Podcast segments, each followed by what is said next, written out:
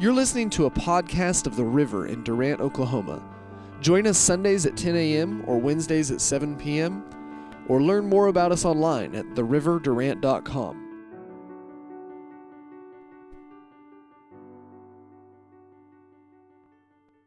I'm thinking about keeping her.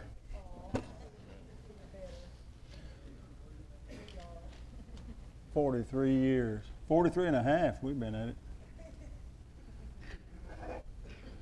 We dated for a little while before that. I'll never forget the first time I saw that girl. She was 11 years old. For real, For real. I thought she was the cutest thing I'd ever seen my whole life. Of course, my life was only 11 years long. but I thought she was the cutest thing I'd ever seen. She come walking up that center sidewalk of the schoolyard of my whole life in Thackerville, Oklahoma. And I just stared at her the whole time she came up. I just stared at her. Then she turned and went over to the other building. And I asked somebody, I said, Who is that? Somebody said, That's Becky's cousin. I said, That's Becky Tieffelteller's cousin? Yeah. I said, Huh. She sure don't look like Becky, does she?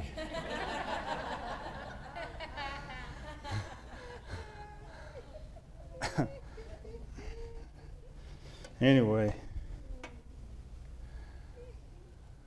Kind of fell in love. They love this, oh, that's just puppy love. I'll tell you something, you ask any puppy, puppy love is real to puppies. Amen. Amen. All right. Threw that all in for free. It's possible to get married and stay married. It's possible to be in love and stay in love. But not everybody agrees with that because probably, probably half of us in this room or a good number of us in this room have been divorced and been through that kind of heartbreak. But, but, but you know, it's possible to start where you are today and stay in. Stay where you are today, stay, stay in these relationships and try to make them work the best you know how. You can't force somebody else to do what you want them to do. That's, that's manipulation. You can't force that. But you can be all you can be. Praise God. Come on, you say you can be all you can be. You do what you can do. Amen. Let's take our Bibles and turn to Acts chapter 26. Acts 26 and verse 14 is where we're going to start today. Acts 26 14. I want to talk to you about what Jesus has planned for the church, what his plan for you is, what his plan for every believer is, and what his plan for the church as a whole is. We're really just going to be talking about verse 18, but I kind of want you to see uh, what leads up to verse 18. This is the Apostle Paul giving his testimony. This is the third time it's in the book of Acts. The third, this is the third time it's in the book of Acts. In chapter 9 of Acts, it's, it's when it was actually happening, it was being recorded chapter 22 is the first time he gives the story from his own mouth, and chapter 26 is the second time he gives it. So it's recorded three times in the book of Acts. Can I say something to you? You don't have to be a theologian to lead somebody to Jesus. Right. No, you don't. You just have to keep telling your story. Just tell them your story. Just tell them what happened to you. Tell somebody what happened to you. I've always said, because I heard the great W.A. Criswell, the pastor of the First Baptist Church in Dallas, say it. I didn't hear him say it directly, I heard it by way of my pastor, Jim Hester, who said, There is no bad way to tell a lost person about Jesus. And the best thing you can do is just talk to them about what happened to you, what you know, what you've experienced. You don't have to be a theologian, you don't have to have one scripture memorized. Just tell them what you know. And what you know is what happened to you. The Apostle Paul, over and over, this guy had a head full of knowledge. He had the, he had the first five books of the Bible, which we call the Pentateuch, they call the Torah, the first five books Genesis, Exodus, Leviticus, Numbers, and Deuteronomy, all memorized. We know this because he was a part of the Sanhedrin court, and that was one of the qualifications to be a part of the Sanhedrin court was to have the Torah memorized. This guy knew a lot. He knew plenty. Plus, the revelation that Jesus was downloading into him constantly, it seems, to, to formulate all of New Testament doctrine. What a whale of a soul this, this, this guy named Saul of Tarsus was. And, and uh, Jesus had specially picked him to be his great emissary. And uh, all that he could have been saying, you know, theologically powerful and deep, seems like he just kept telling his story over and over what happened to him. So never, never get, uh, you know, tired of telling your story what Jesus did for you, because it's a powerful, powerful tool to help others come to, to the knowledge of Christ. And so here's where we are, him giving the story, telling the story. And when we were all fallen to the earth, I heard a voice speaking unto me and saying in the Hebrew tongue, Saul, Saul, why do you persecute me? It is hard for you to kick against the pricks. Verse 15, and I said, Who art thou, Lord? And he said, I am Jesus, whom thou persecutest. But arise and stand upon thy feet, for I have appeared unto thee for this purpose, to make thee a minister and a witness both of these things which thou hast seen and of those things in the which I will appear unto thee, delivering thee from the people and from the Gentiles unto whom now I send thee. Okay? So Jesus is telling him, I'm going to send you to the Gentiles. It was, in, it was in his very first encounter with the Lord that he was going to be chosen and selected and trained and equipped and sent to the Gentiles. In verse 18, which is our focus for the day, to open their eyes. Okay, so the Gentiles are going to get their eyes opened to turn them from darkness to light, so they're going to turn from darkness to light, and from the power of Satan unto God, and that they may receive forgiveness of sins, that's the fourth thing, and inheritance, the fifth, among them which are sanctified by faith that is in me. Let's pray together. Father, thank you for this word today. Thank you for the power of the Word of God, and thank you for these good people who have come here to hear it today. I'm asking that you will bless them with, with hearing ears, that you'll grant to this congregation the spirit of wisdom and revelation in the knowledge of Christ.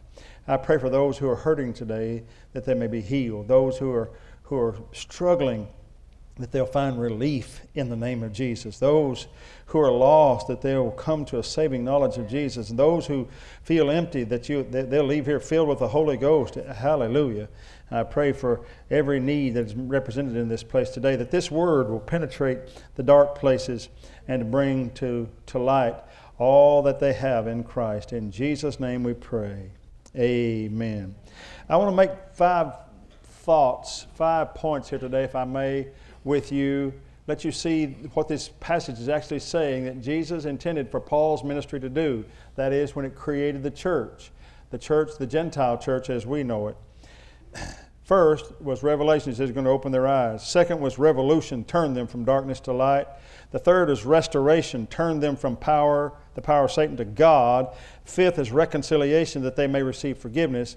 And the fifth is remuneration, that is inheritance, a payback, if you will, to give, to give man back what the devil had stolen. The first thing he said there is going to open their eyes. Open their eyes. You know, uh, I don't know if you've ever been in the dark and have your eyes opened to, to, a, to a thing most people have at some point. If you just think about it, say, man, I, I didn't know that was going on behind my back. Right? Then you had a revelation.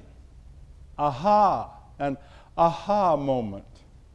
I have these constantly. Constantly. Because I read my Bible all the time. I study the scriptures. And I'm going, aha, oh, I never saw that. Now, I've been studying the Bible I mean, strong for 40 years. Been studying the Bible for a long time, strong. And now when I read it, I still get moments like, wow, I didn't know it said, uh, wow, look at this. And I holler at Miss Ann, hey, come in here, let me try this on you. I mean, it's amazing how powerful the Bible is, how powerful the written word is. It has revelation in it if you'll give yourself to it. Jesus said, I want you to open their eyes. I want the, have, them to have the message that opens their eyes where they can see the purpose. It's difficult in the modern religious world for most people to understand what the gospel really means because it's hard for preachers to let the gospel mean what it means. The gospel means forgiveness of sins. It means that you are in this thing forever. It means that God took your punishment out on Jesus, that He blamed Him for every bad thing that you ever did. This most people do not believe. They cannot accept that, that Jesus fully and completely satisfied every righteous act, every righteous dictate and mandate of Almighty God, that He lived a perfect life and He was a perfect sacrifice to take away every sin that ever would be committed for all time. Most people don't know. They don't believe the gospel is quite that good in the news. They think it's pretty good news, but you wouldn't define it as the only good news. It's pretty good news, but it's not. No, no, no, no, no. It's not what the Bible teaches. The Bible teaches that they couldn't think of anything else to call it but good news. Because everything in comparison is bad news. Everything in comparison to, to the gospel is bad news. Glory to God. It's such good news. God took every sin that you might commit or have committed or might even commit in the future, laid it on Jesus. Revelation, it's an eye opener. I uh, used to be a farmer.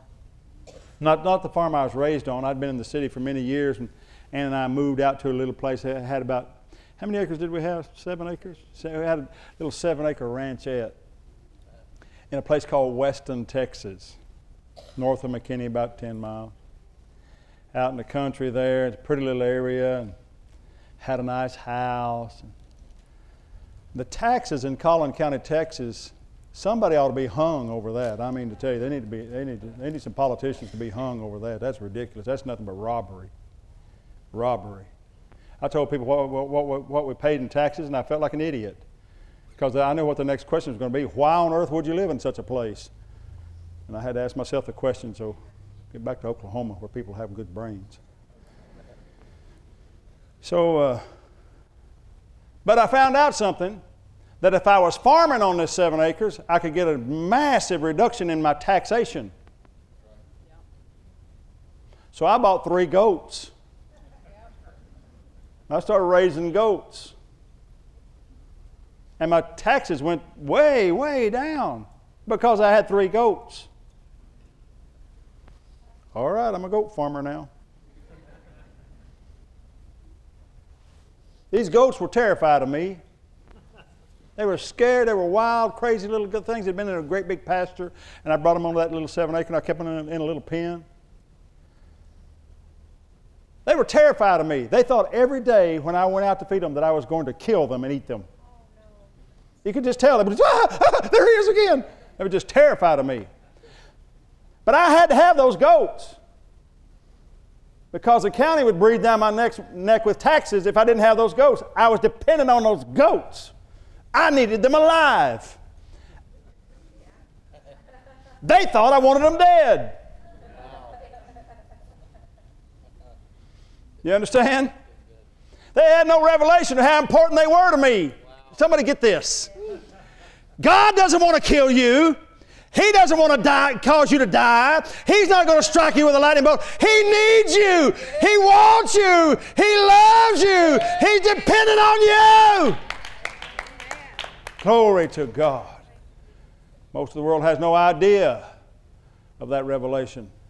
Oh, we're just filthy worms just trying to get by. Oh, God, you see our sinfulness. Oh, no, He doesn't either. He sees Jesus righteousness. Called him the last Adam, fixed all of mankind when he calls him the last Adam. Amen.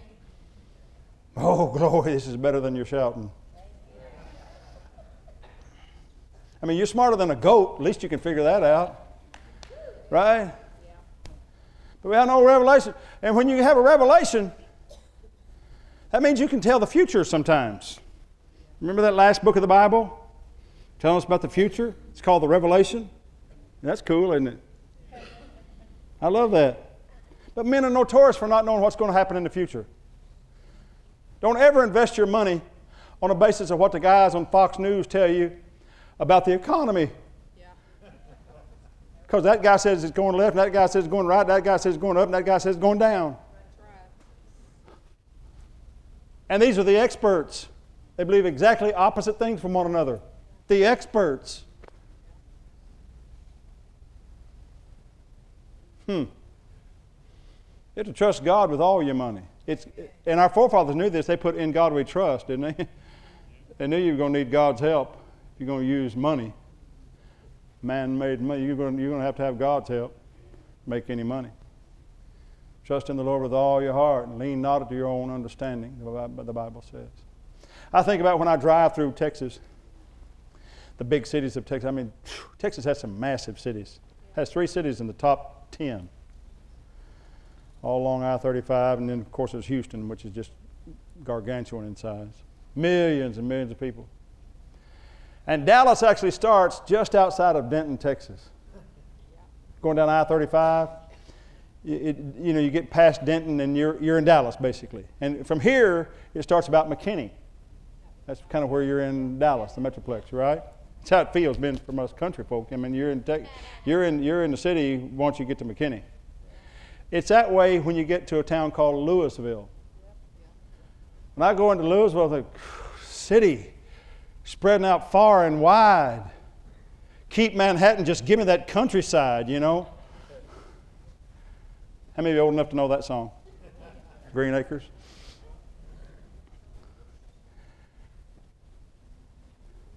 And the mascot for the, for the football team in Lewisville, big city, Texas, is called the Farmers. Apparently, when they named their team the Farmers, they weren't looking down the road very far because there ain't no farms in Lewisville, Texas. It's concrete everywhere.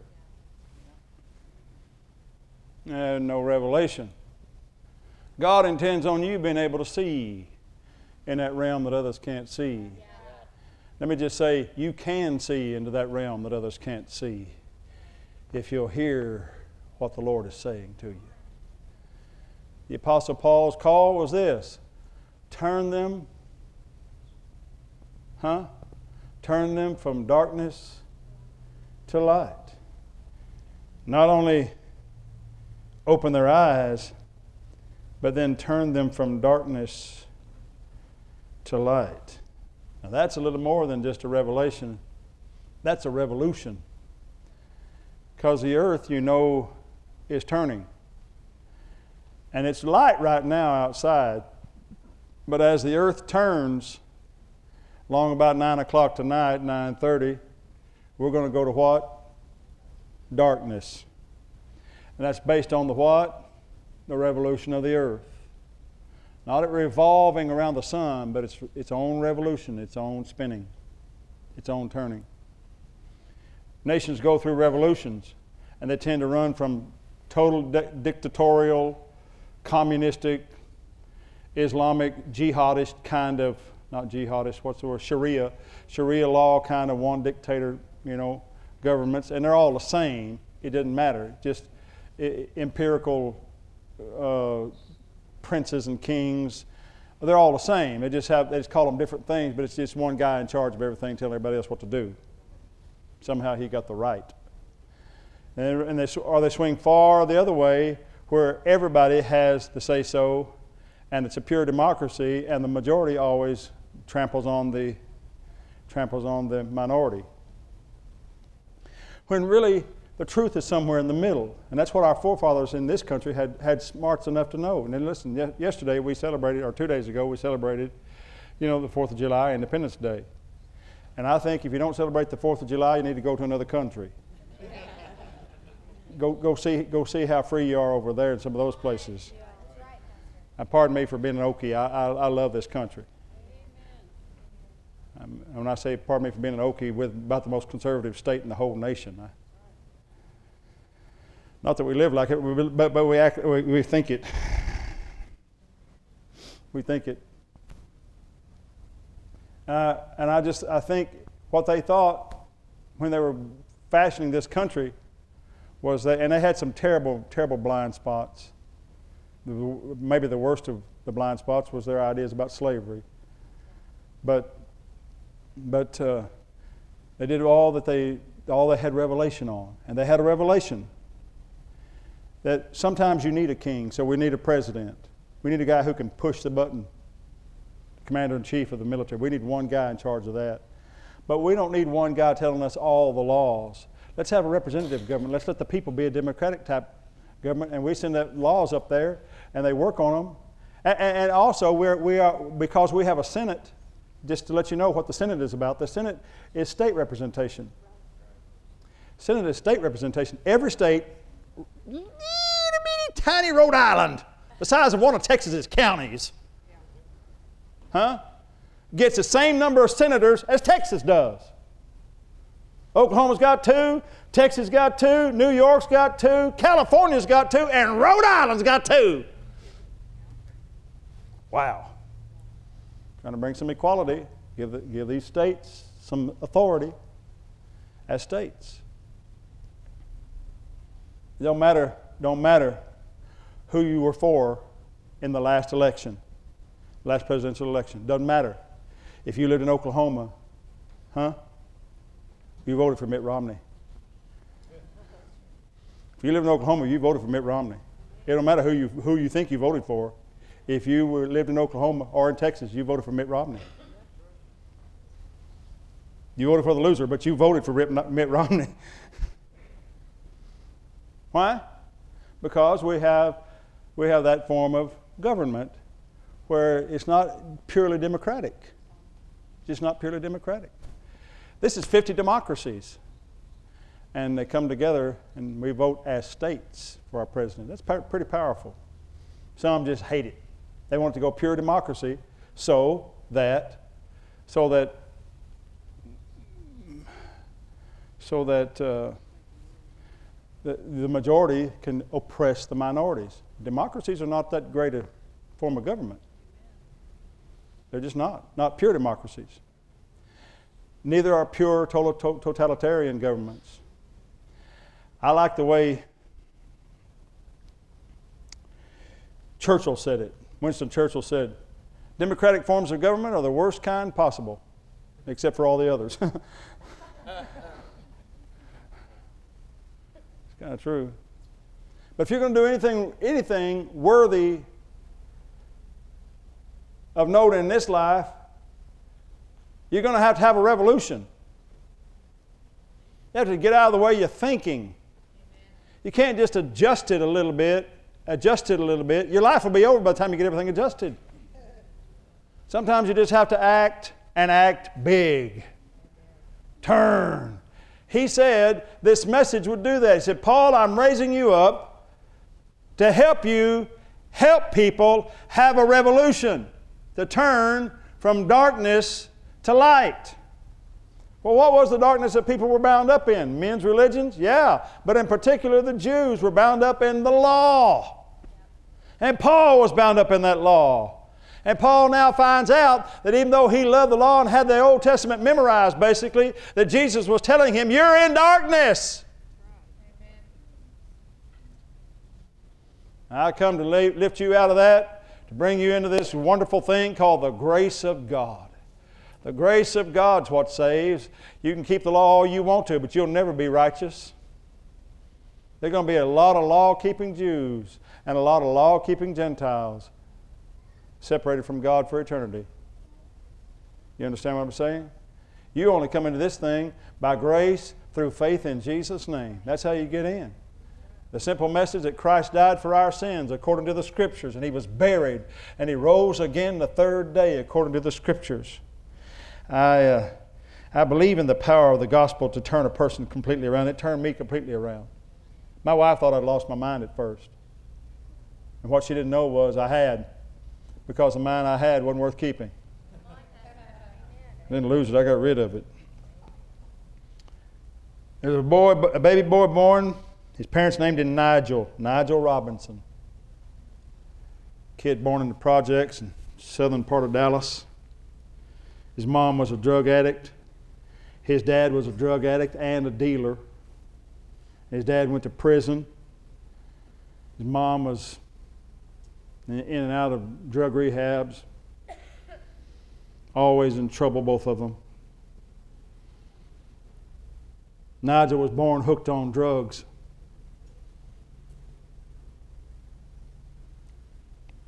Came into this world with no hope no God, no parents of any count.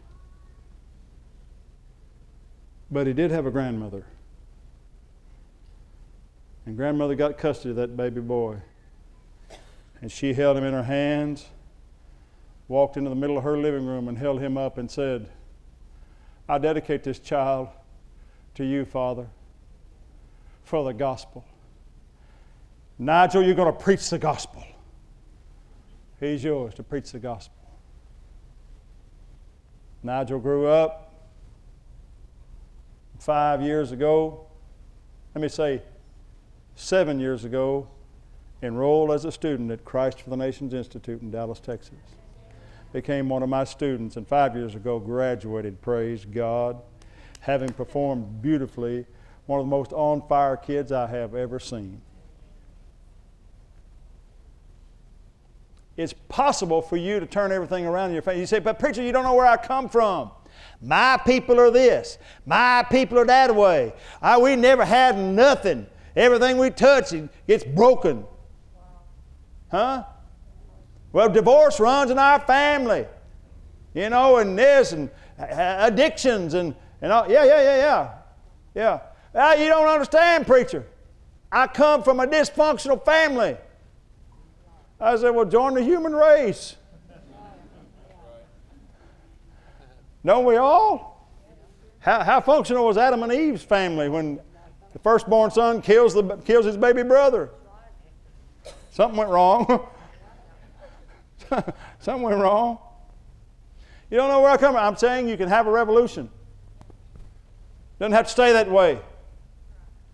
Maybe you didn't have the blessings of having a long heritage in the gospel. Who cares? You have it. Start today. Have your own revolution, praise God. Amen. You might just lose your family. You might not be welcomed at the, at the family reunion. Hang that. Who cares? Eternity's riding on this. I mean, your life is riding on this. Your, your, your heritage is riding on this. Have yourself a revolution. You have a right to it. Jesus told Paul, I'm going to give you the kind of message that will turn people from darkness to light. Yes.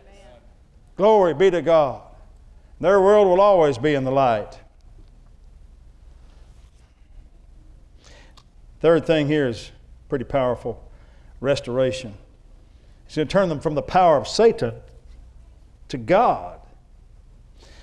I'm going to ask you, what is the power of Satan?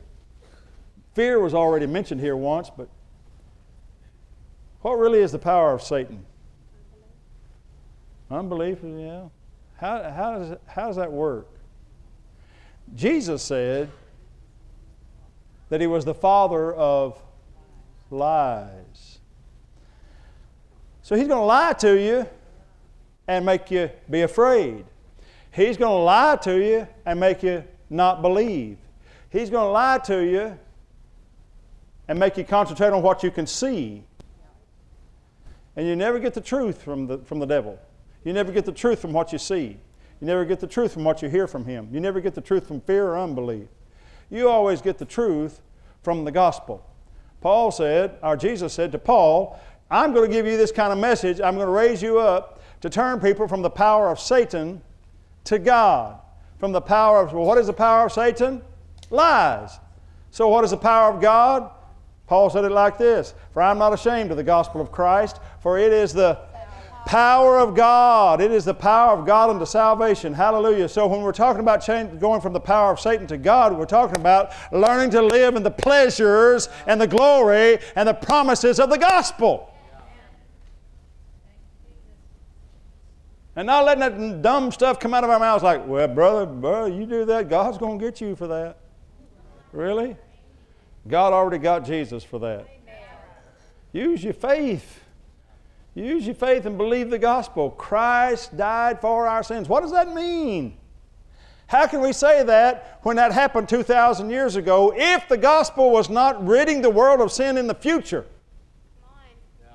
It had to be, or none of us could even be saved. He had to be dealing with sin in all directions for all time, glory to God, so that that little sinner that's born today, and every one of them that's born is sinful. I know that's hard to think. Can I hold him? He's perfect in every way, except he got his daddy's bad nature.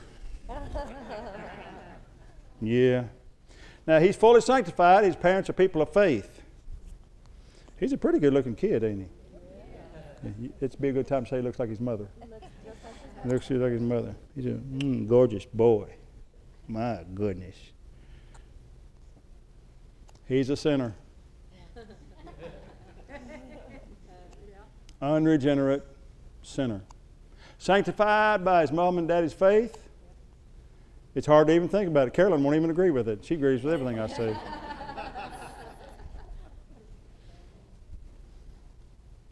How's he sleeping? Sleeps, sleeps good all night? Wakes up in the middle of the night, crying, demanding a bottle and a change, a diaper? Yes. He doesn't care that you're tired, does he? He doesn't say, Oh, mother, please come help me. He just cries, I need help and I need somebody to pay attention to me.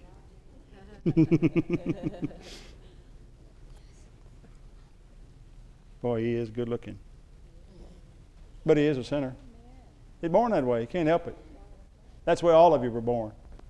That's why we needed a Savior that we didn't produce ourselves. We needed a Savior bigger than us. Somebody told me one time, I was telling about how Jesus lived, and they said, Well, that's unfair. He was God. How am I expected to live like that? It's unfair? Yeah, he came and did all that he did, but he was God. I never heard such an insane argument. I said, Let me ask you a question, buddy. I was out on the streets preaching, people on the streets. I said, If you're drowning, and you are, if you're drowning, do you want a guy who swims as good as you to come save you? He said, No, I want the best swimmer in town. Hello. You want somebody that's got an advantage. You want somebody who, who knows what he's doing out there in that water. Amen.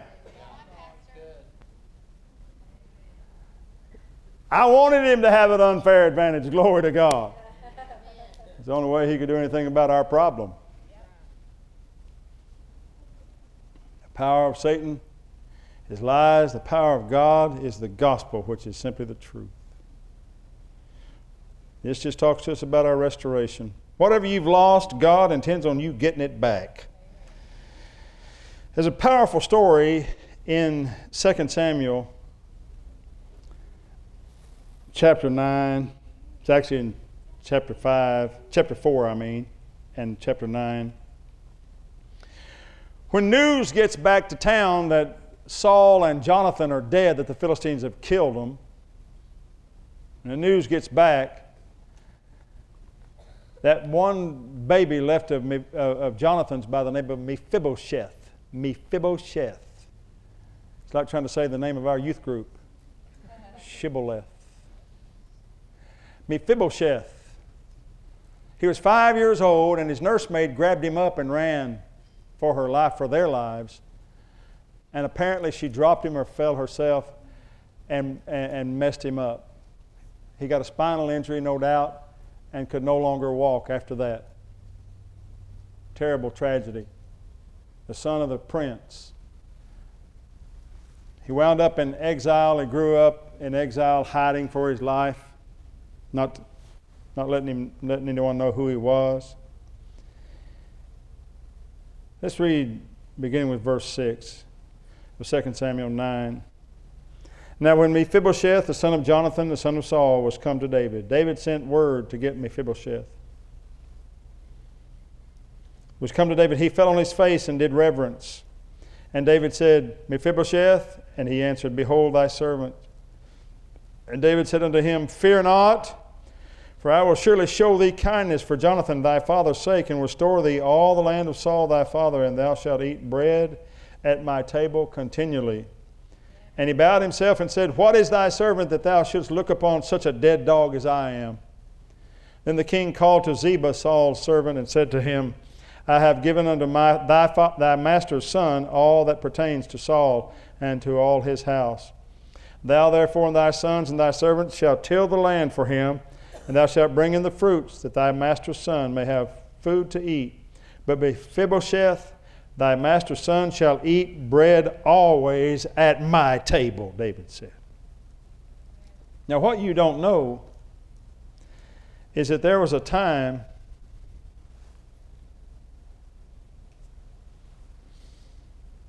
that David despised. You can find this in uh, 2 Samuel 5. 2 Samuel 5 describes David's likes and dislikes in certain things. And one of the things it said he just hated was lame people. He hated lame people. And I'm not talking about your, your in laws, I'm talking about. I'm talking about people who were crippled in their feet. He just hated them. It wasn't a personal thing. He just hated the whole idea because David was such a, you know, fighting man. He knew that was somebody he just couldn't count on. He just didn't have any need or any room for somebody like that in his life. This is David the fighting man. They, they sang a song about him. Saul had slain his thousands, and he had. David his tens of thousands. This dude is bad. One time, 600 men that he had personally trained. Remember, we talked about this last week. Ziklag. 600 men that he had personally trained. They started talking about stoning him. I didn't say this last week, but I'm going to say it now. What was in, interesting about that story is they were talking about stoning him. Have Jews ever been squeamish about stoning somebody they despised?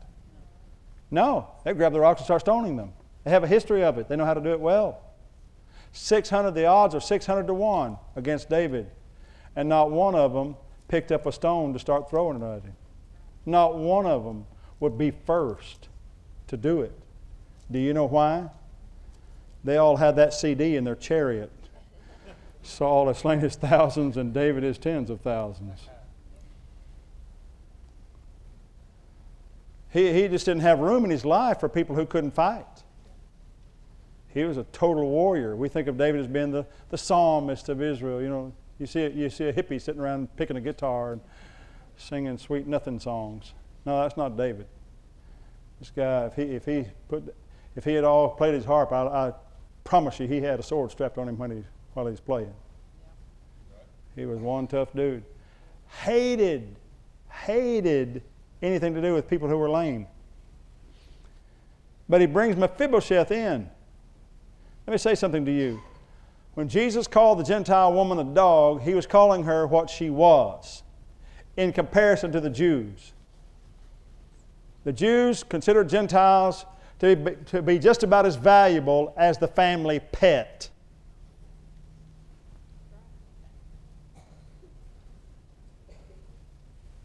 David was lame people.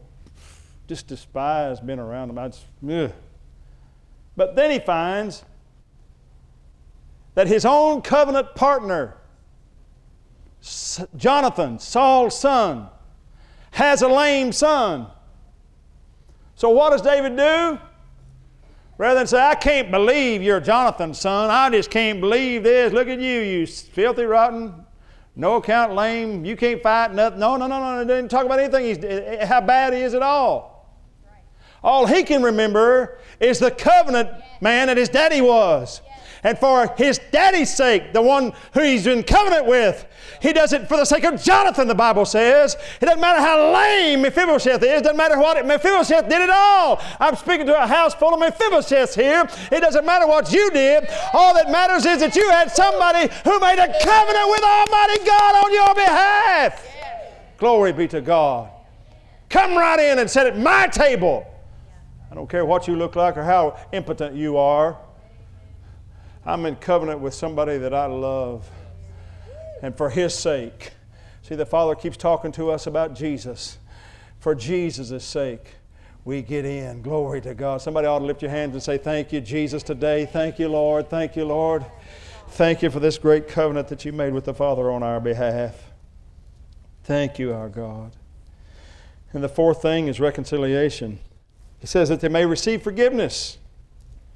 Receive forgiveness. Now, I like, I like this. I looked this up in the Greek text.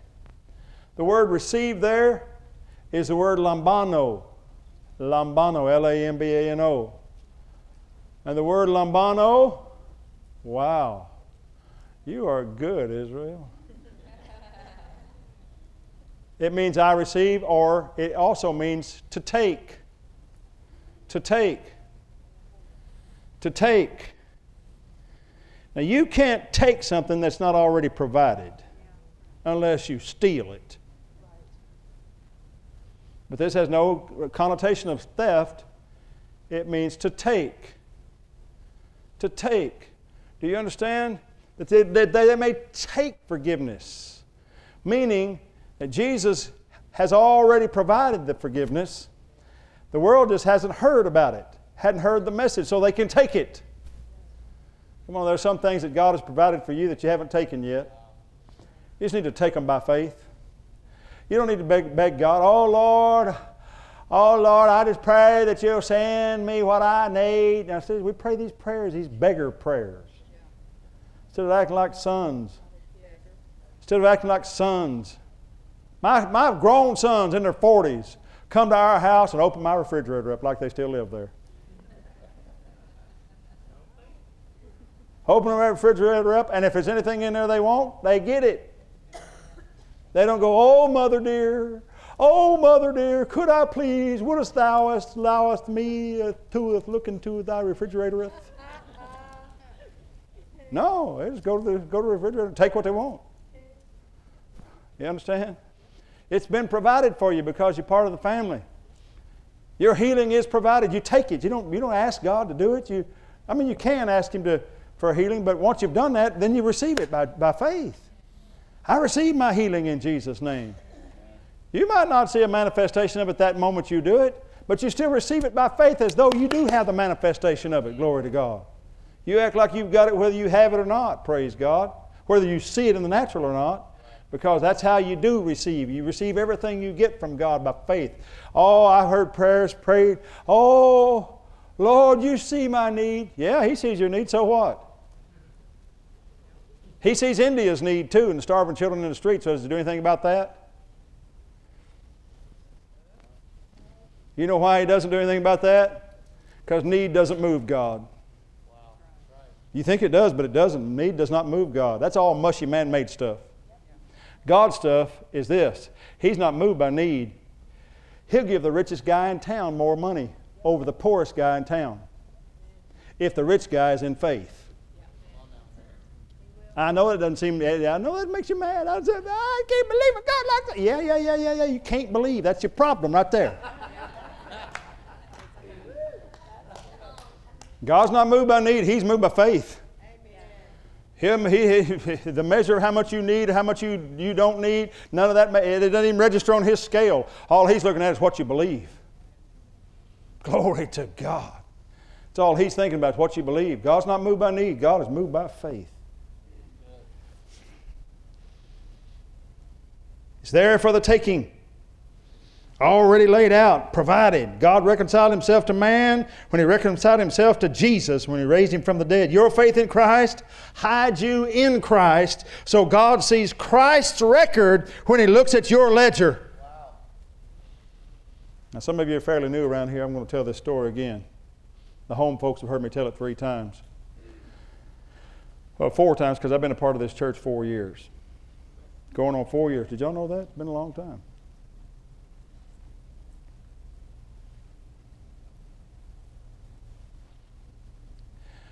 There's a guy in the Bible called the father of faith, the father of our faith. Anybody know his name? Abraham. Abraham. Now, Abraham, he's some kind of dude. He's the father of our faith. And let me say something to you. If they told you that St. Peter was going to meet you at the Golden Gates, they just told you wrong the Bible never touches on that, never says anything about that. If anybody's going to meet you at the Golden Gates, it's going to be Abraham. Because you're not going to get to glory because of what Peter did. You're going to get to glory because of your faith. And Abraham is called the father of our faith. The father of our faith. Hallelujah. Our faith in this covenant son. And that's what he had faith in, the covenant son. When he saw Isaac, he was really looking at Jesus by faith. You understand?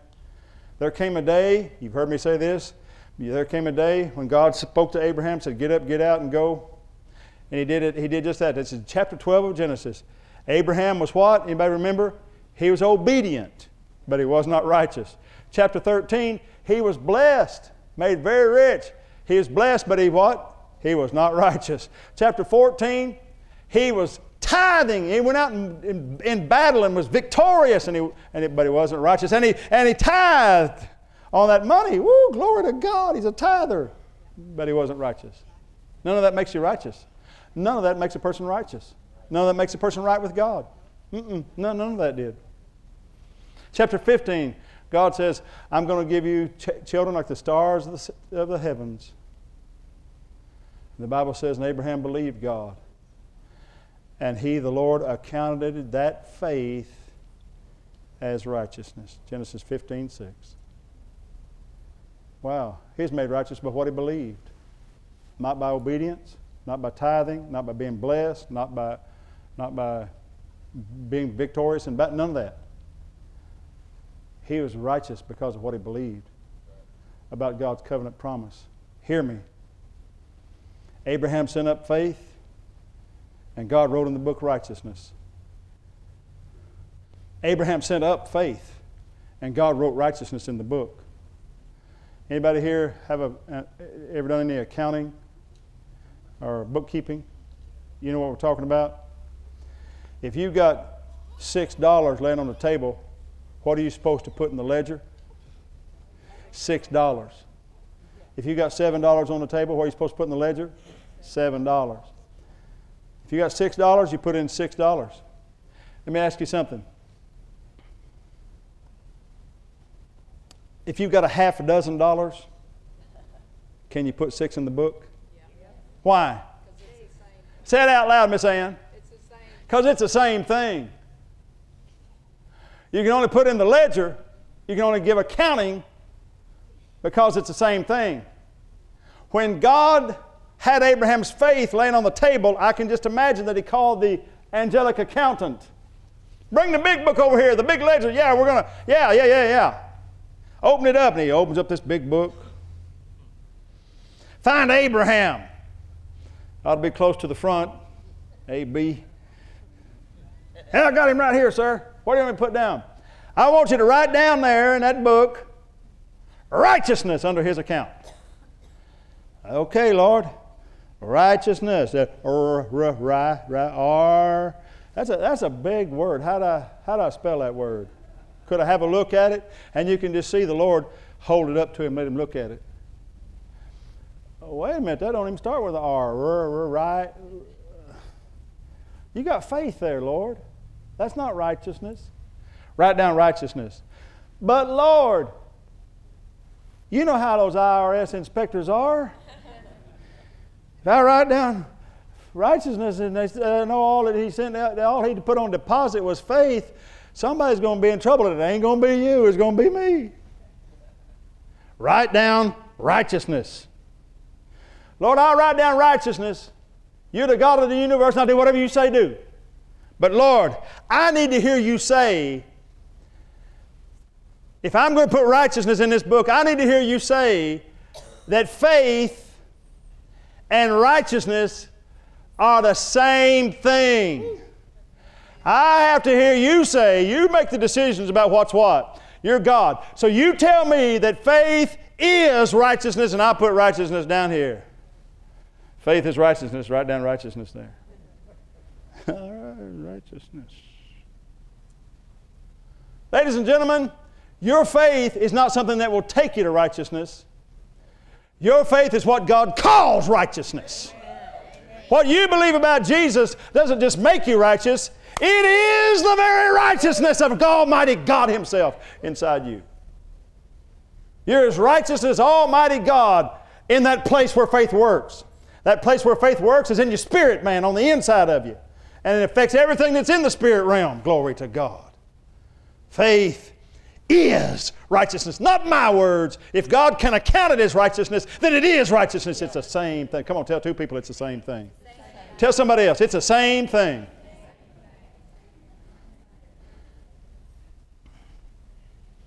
I don't have to be a preacher of righteousness.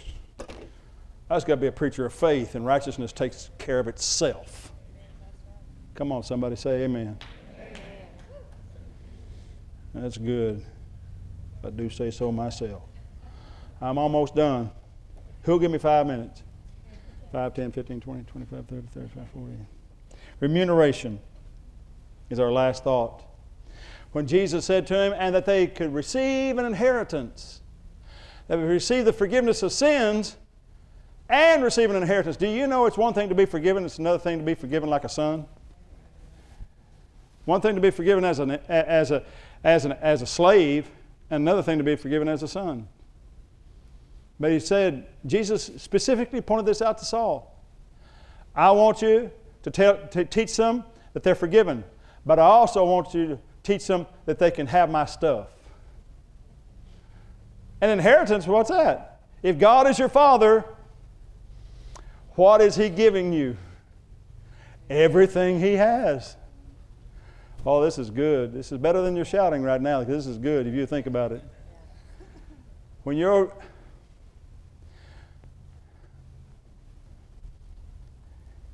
I keep thinking about when my Uncle Wayne goes to heaven. He's just 12 years older than me. I keep thinking about my Uncle Wayne who's rich, got plenty of money. I mean, plenty of money. Struck oil over there in Love County. And the, and the well had so much pressure on it, it just free flowed for months and months and months. When it first struck, and I'm talking about 20 years ago, he was making like $40,000 a month for a long time. Texas tea found in Oklahoma, praise God. Made a lot of money. And it's still worth a lot of money. And I'm thinking, I might just wind up in his will. Hallelujah. I'm not going to tell the elders because I still want to get a paycheck here.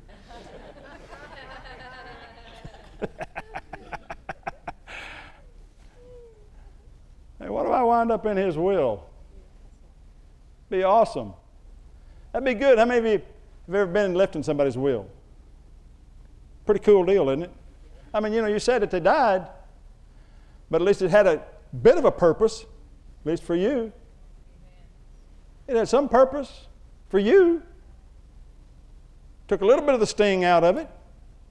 The best they could do is leave you their stuff, make you not feel so sad about their passing. The whole wide world wants to be in a rich man's will. I've never met anybody that said, Well, I don't care if he leaves me in the will or not. No. If the lawyer calls and says, Hey, you're in the will, you're taking off work that day to get down there for the reading of that will. Yeah, I'll be there. I'll quit my job if they won't let me off. I'll buy the company after the reading of the will fire everybody that, late, that wouldn't let me take off after the reading of the will. Because at the reading of the will, I found out what I got. That's what we've been doing here today. Just been reading the will, finding out what you have. Amen. But the religion turns it all around. Religion goofs it all up. Religion says, talks about this beautiful place called heaven. I believe in it. If you don't, I feel sorry for you. I believe in this real place called heaven where Jesus is seated at the right hand of God. Father, we read all about it in the book of Revelation, what it looks like, what the place is like. It's amazing. They've got a river of life there. Hey, we're going to feel right at home. Praise God. They got a, got, a, got a river named after our church. Amen. They got a river there. The river of life. They got out in the middle of it is a big tree called the Tree of life. I used to pastor a church called the Tree of Life too. Praise God. I'm going to be real happy. It's a great place. Golden streets, pearls. It says two gates made of one pearl, a cross section cut across it apparently, to make these giant pearl gates from one pearl. A pearl the size of a city gate. Now that's amazing until you wonder, until you ask the question, where are pearls made? Inside clams. Imagine the size of those clams. Feed an orphanage for a year.